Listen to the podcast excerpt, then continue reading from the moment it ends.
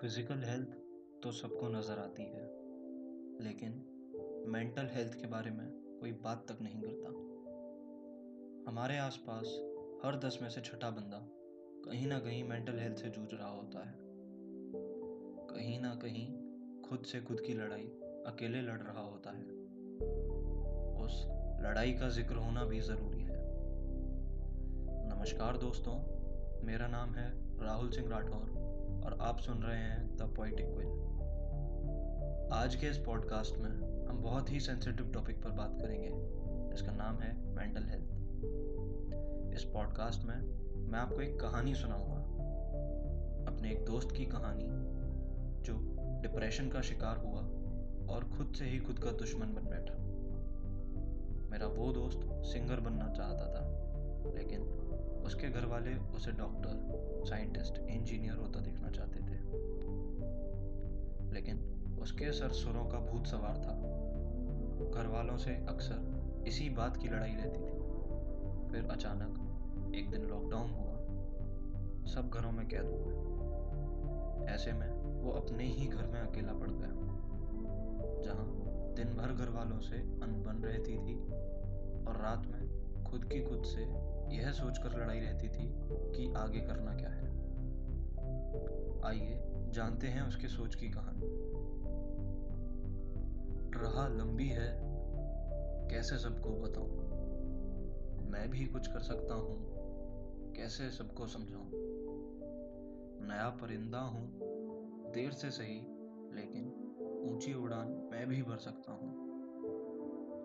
उस उड़ान का सपना अभी से कैसे सजाऊं? समाज के समझदारों को कैसे मैं समझाऊं? कि पढ़ाई ना सही, किसी और मैदान में मैं कुछ कर जाऊँ? अरे कोशिश तो करने दो, शायद उसी कोशिश से मैं निखर जाऊँ। डॉक्टर, साइंटिस्ट, इंजीनियर, ये सब तो ठीक है, लेकिन ये सब करने के लिए अपने मन को कैसे मनाऊं? माँ बाप भी तो हैं। उनको कैसे ये बताऊँ? कैसे खाने की टेबल पर यह बात लाऊं कि नहीं पढ़ सकता? दिमाग में ये सब नहीं रख सकता। इन सबसे ऊपर कुछ और है जिसमें खुद का मुकाम देख सकता हूँ। ऊपर वाले ने सुरों से है नवाजा। आवाज़ में मीठा रस है मेरे डाला। गायक बनने की इस इच्छा को कैसे मैं ज़ाहिर कर पाऊँ? शायद ना समझे हो। परीक्षा में ध्यान देने को कहें। फिर इम्तिहान भी तो सर आ रहे हैं। खूब मन लगा के पढ़ने को कहे। दिमाग में तो संगीत है। उसको कैसे इस किताबी ज्ञान से मैं बदल पाऊँ? ये दुनियादारी की गणित ही मेरी समझ से परे है। मैं ही ये किताब खत्म कर जाऊँ। दुनिया छोड़, कहीं दूर ही मैं अब चला जाऊँ। और आज वो दोस्त हमारे बीच नहीं है।